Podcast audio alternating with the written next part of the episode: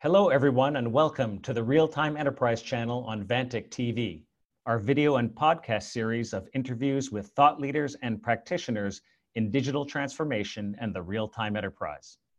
My name is Blaine Mathieu, and I'm Chief Marketing and Product Officer at Vantiq. Note that you can reach either myself or the guest by sending a note to realtime at vantiq.com, and we will be more than happy to follow up.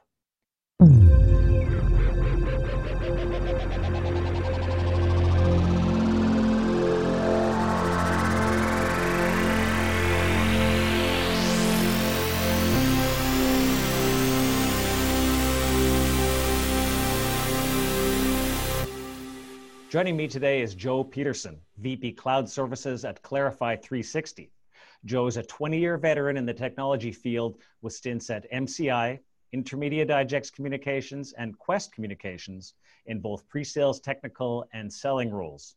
She holds an MBA and a Bachelor of Science in Computer Information Systems. Jo was also named a 2018 CRN Woman of the Channel and is listed as a top 100 cloud influencer on social media and is also a prolific public speaker. Thanks for the time, Jo. We really appreciate you joining us today. Thanks for having me. I'm excited to be here. All right. Well, we're definitely excited to have you. As I, I know you're aware, our very first guest on Vantiq TV was a friend of yours, Tamara McCleary, and uh, the CEO of Thulium. And now we've got uh, one of her, her friends on. So we're really excited to have you. Oh, I'm, I'm happy to be here. And it's going to be tough following in her footsteps. She's a social media icon. Yes, tough act to follow, a lot of energy, but we'll we'll make it happen. I, I know we'll make it happen. So tell us a bit more about yourself and about Clarify 360. Thank you for the opportunity. So Clarify 360 is a next gen IT consultancy. And we focus on a couple core competencies. We focus on cloud security, connectivity, and collaboration. Uh, hmm. 60 to 70% of our revenue is generated from the holdings of private equity firms. Hmm. And what's different about us is that we're all engineers. We go in and we help solve problems that could be have been inherited uh, in the firms that these companies buy, these private equity firms buy. And we're a resource. We become an adjunct to that staff. We help them realize savings which is always important in a private equity environment. We help them re engineer so that they can do more with the same. Uh, and then we also help with greenfield deployment. So perhaps there's a new technology that they're not utilizing that they that they really feel might boost productivity or whatnot. Hmm. So we'll come in and vet that both from an engineering standpoint and a fin- financial standpoint. Now, private equity tends to be focused on, you know, turnarounds or restructuring. Are these companies that need your services because they haven't quite figured out the cloud yet or how to transform themselves? Could be that, or it could be that they, um, you know, had not looked at some of the newer technologies, and so maybe we're doing things in an older way.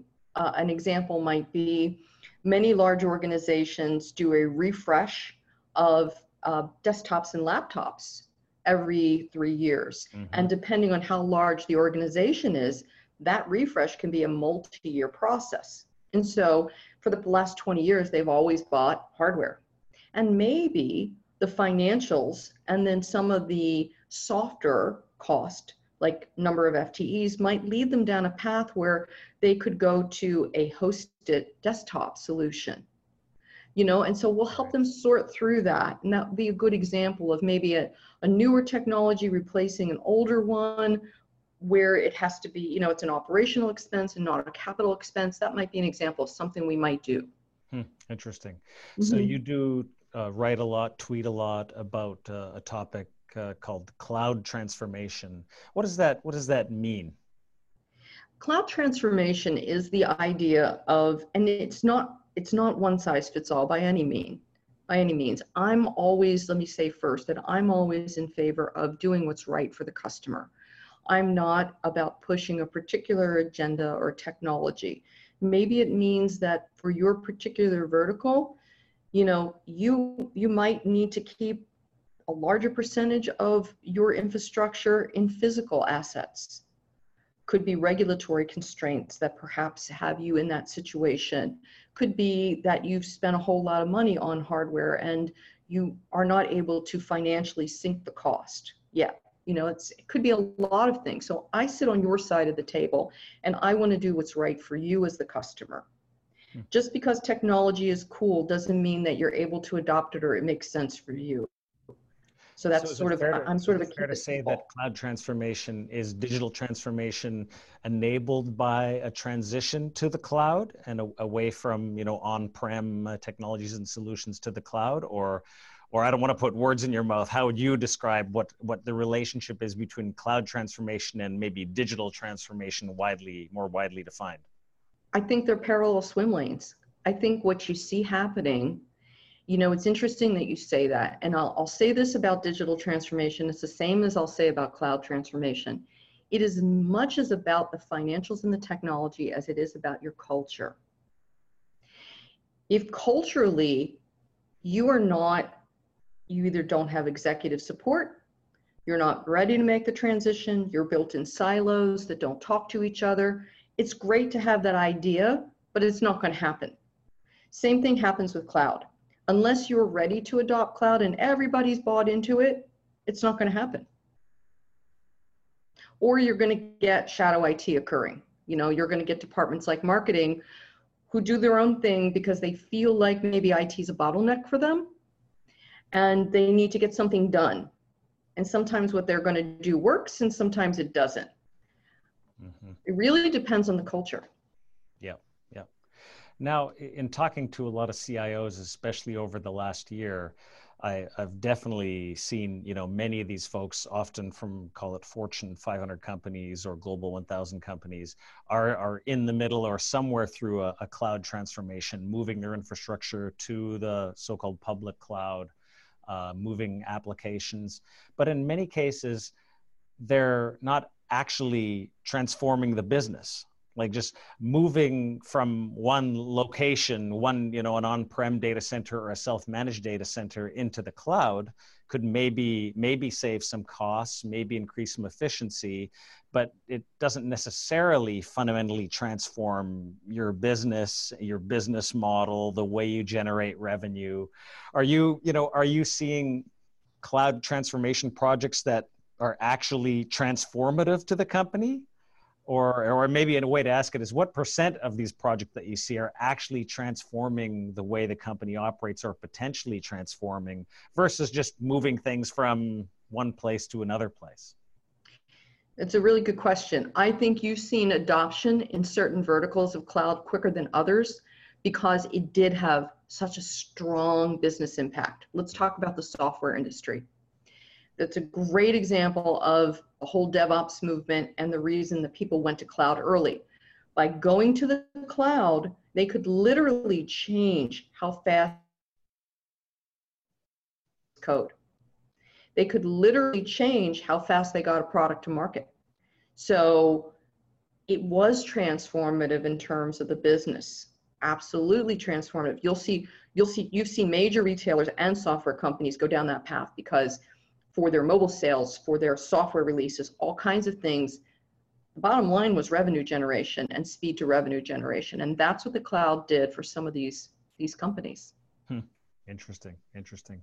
So tell me more about some of the keys to a successful digital transformation via a move to the cloud. What, what have you seen? What have you seen in the real world? What are the secrets?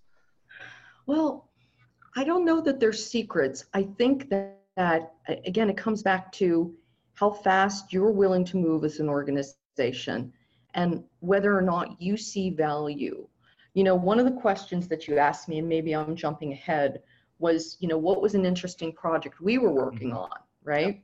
Is, is it okay if I chat about Absolutely. that one right now? Absolutely. Okay.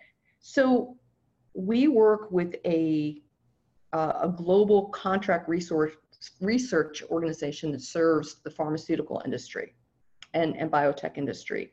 And their customers are customers that are looking to outsource their clinical trials process, right? Um, the firm is super technologically advanced, this client is, and they were super early adopters of IoT. And so they actually started using the cloud to do some of the crunching of the numbers of the clinical trials that they got in first. So that was sort of how they use the cloud. And they mm-hmm. found that the cloud speeded up their processes and they could get reporting back to the clients faster, right? And then they were early adopters of IoT, which we're helping them with because in the clinical trials, they found out that they had to collect data however the data points were collected. And the IoT allowed them to transmit that data faster. Hmm. A really interesting marriage to me of the use of cloud, the use of IoT, some emerging technologies to really, at the end of the day, speed up the deliverable to the client and thus speed up the revenue to the company and thus maybe win more contracts because they were so advanced over some of their competitors. I mean, it's a really nice story about how technology changed the way they did business. Interesting. Well, yeah. you, that's that's a great story, and you you mentioned you know speed and and uh, moving faster. That relates to something we talk a lot about on this uh, on this series about the notion of real time business and the mm. fact that you can you know as as you said actually and iot is often involved in it take in data feeds from third party data sources could be iot devices and then uh, use that to enable actions to be taken in real time do you see that as being sort of core to the notion of, of digital transformation and cloud transformation Absolutely. And, and you know, one of the questions you'd ask for an example, I'm from Southern California and the entertainment industry is a huge deal here in Southern California. It creates lots of revenue, it creates lots of jobs for people. It it's used as lots of technology. And I was, you know, it was the holiday time last year and I'm sort of cruising through some articles and I read this one about Disney announcing its intent to acquire 21st Century Fox. And I was mm-hmm. like, whoa, that was a 52.4 billion in stock deal. I'm like, why would they want to do this? I, you know, let me peel back the onion here. And then it became clear to me that they were not only trying to create, reinvent Disney for a digital future, right? They were trying to effectively compete against other digital agents, such as Alphabet's YouTube, Amazon Video, Apple TV, Facebook. They weren't not they were not just changing the technology through this deal. They were changing their go to market strategy. Mm-hmm. they were going to be able to get to the consumer first. Right? And i was like wow that's a game changer. So that's the use of technology to change how you reach your audience and that's huge. Hmm. yep absolutely.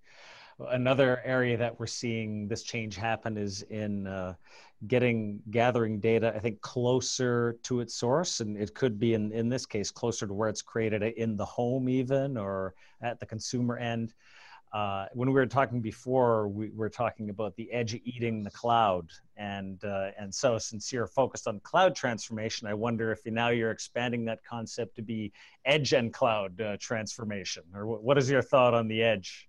Absolutely and what's happening is such it's such a great question because again parallel swim lane stuff is going on and particularly in certain verticals and those verticals are we talked about medical you know an example of the healthcare vertical actually you know this is like big pharma stuff right um, but we're also seeing it in energy and we're seeing it in transportation and you know the thing is there that when you have more fixed assets that are distributed it becomes a science problem, right? It becomes a physics problem, is what it really becomes. So the, the cloud is really great at central processing. But when we move those assets out disparately, we have latency issues, we have distributed processing issues, we have real time processing issues, we have all these things come up. And so what's occurring is that we have separate networks that are being created for these devices. Hmm. And these, these networks function differently. They are organized physically differently, but they still have their you know bandwidth associated with them processing associated with them all the things that you think happen in the cloud and security right? It's a thing. Iot security is a thing. So as these sort of uh, mature and grow we're going to see just distinct uh, expertise occur around these separate networks. Really, really interesting. Are you, uh, what, what are your thoughts on uh, sort of the future of artificial intelligence and the ability for people and machines and systems to work collaboratively together. Do you, uh, I, I, imagine through some of your clients, you're hearing more and more about that. Everybody wants to be an AI company these days. So what do you, what is your, what's your general thought on that? Well, so you'll probably laugh at my response, but it's, it's, I guess how I think about it. Um, I, I think at the end of the day, AI is going to foster better decision making.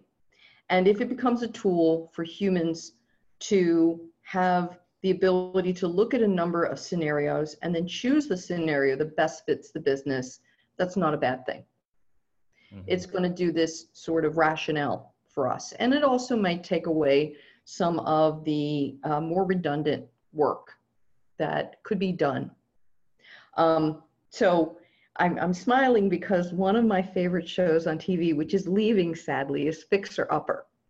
And there's a lady on, on the show by the name of Joanna Gaines. And she she has this, she's a designer and she has this design software. I don't know if you've ever caught the show or not. She has yep. this design software and she has a couple come in and she sits with them at her kitchen table and says, Oh, hey, here's the design I've created with all the inputs that you've given me and what works for you. And then, oh, by the way, let's, you know, we've got some options to tweak some things. And I sort of think of humans and AI in that very simplistic way of working together. She has the ability to change things on the fly in real time to meet the client's needs. But it was her genesis and her thought that was this that went into this design. It was her idea. So in a product situation, you know, you might have a product manager that has a number of good ideas for a particular appliance or piece of software and then feeds them into some AI assisted tool. And then it spits out a couple variations. And then you guys as a business could sit down and say, hey, that one works for us and that one's a little too far fetched and uh, whatever it is. And so, you know, we're early and it's fun. And I think that there's great um, there's great collaboration that can happen. Hmm. Interesting, interesting. Well, I do watch the show, and I'm also sad that Joanna Gaines will be uh, going away. But uh, but it's interesting you bring her up because obviously she's an incredible designer, and uh, who you know who happens to be a woman. You're a very successful technologist, obviously, who also happens to be a woman. As you know, w- women in tech is a very hot topic these days. It has been for years, and it seems to just get hotter, not not less hot. I, I'm, and I'm sure you get asked this a lot, but you know, how did you get to where you are today, and and you know, how do you feel about about uh, about the the state of uh, of women in technology today? I'm Big so question. excited by it. Big it. question. Big but... question, right? I'm so excited by it. I mean, seriously, I know this is a little dorky, but I get excited when I see a lady CIO. And yeah. sometimes like I'll see her pop up on my LinkedIn feed and I'll just connect with her and I'll be like, you know, you don't know me. That's okay. I think it's awesome that you're a female CIO. Mm-hmm. and sometimes they'll connect back with me because I really do think it's awesome because when I started doing this, there were no female CIOs. I mean, it, maybe there were like a couple somewhere in the US that I didn't know about, but right. just, I don't know. They weren't prevalent, that's for sure. Hmm. So it's growing and changing. Um, I think that what's really, really important is to have an advocate along the way. And it may surprise you when I say this, but my best mentors were guys. My best advocates were guys, were my male supervisors that saw that that I was like that I had talent or skill or they believed in me or they trusted me or um, you know, they saw that I worked really hard, whatever it was, and they were kind enough to be an advocate for me. And I think an advocate sometimes is different than a mentor. I think sometimes they're the same. But I would tell young women not to just look for another female to follow. Mm. Look for those resources that are around you that are willing to see your talent and are willing to help you along the path. Because we learn from all people. Doesn't matter what their gender is. Yeah, very, uh, I think, very good advice. So, all right, well, let's go to one of my favorite parts of the conversation where I give our guests a chance to call bullshit on some aspect of conventional wisdom.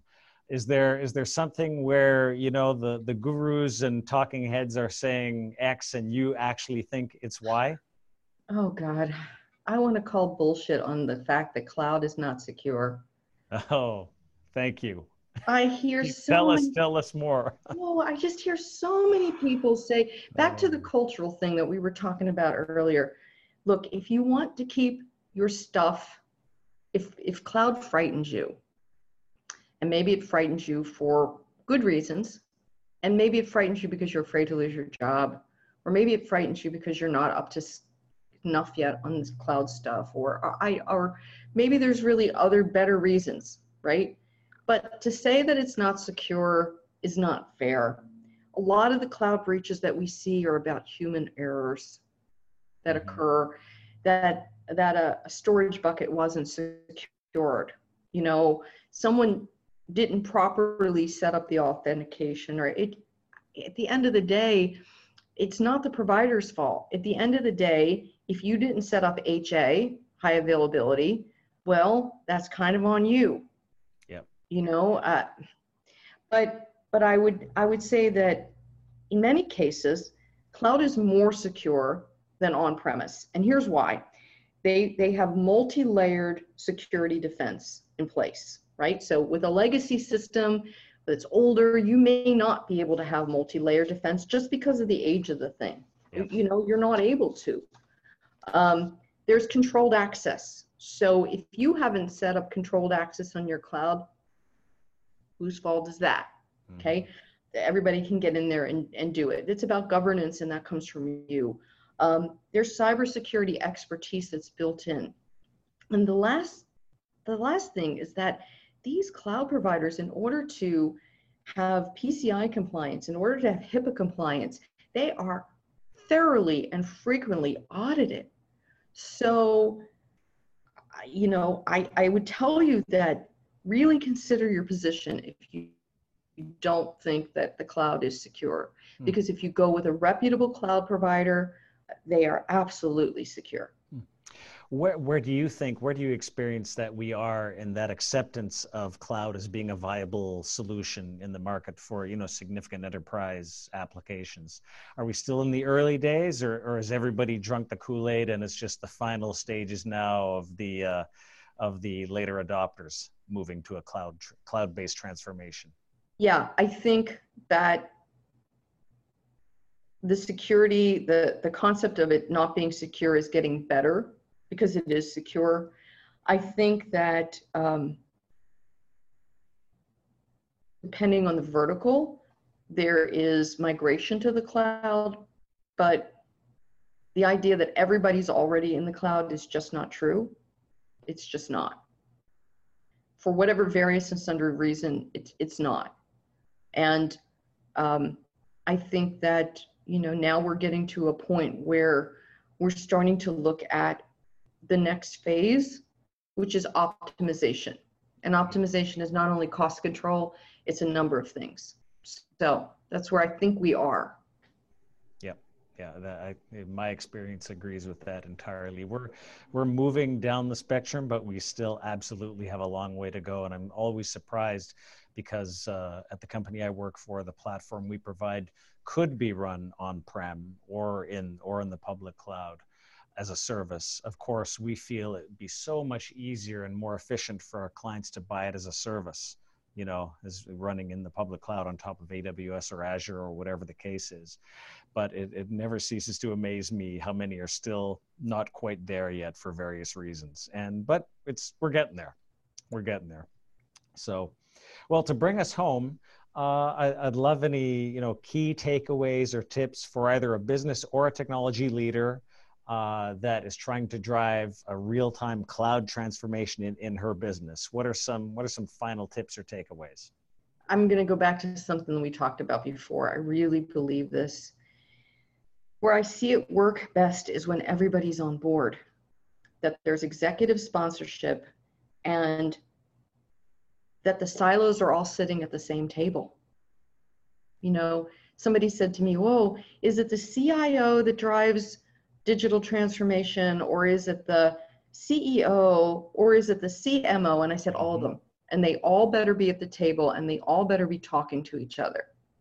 Because you can effectively, as a CMO, really affect your silo, right? But that doesn't mean that it's going to have any ripple waves across the rest of the organization. And if you're not serious about it, you shouldn't have me at the table.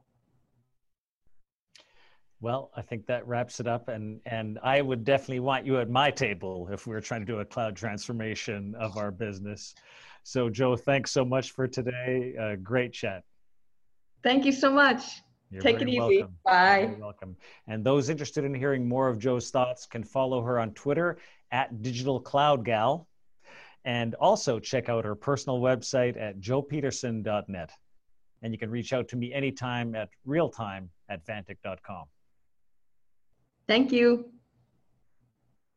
If you would like to subscribe to the podcast version of the Real Time Enterprise, search for the Real Time Enterprise on iTunes or SoundCloud. And if you are already listening to the podcast version of the Real Time Enterprise, please leave a rating or comment and let us know how you are enjoying the show.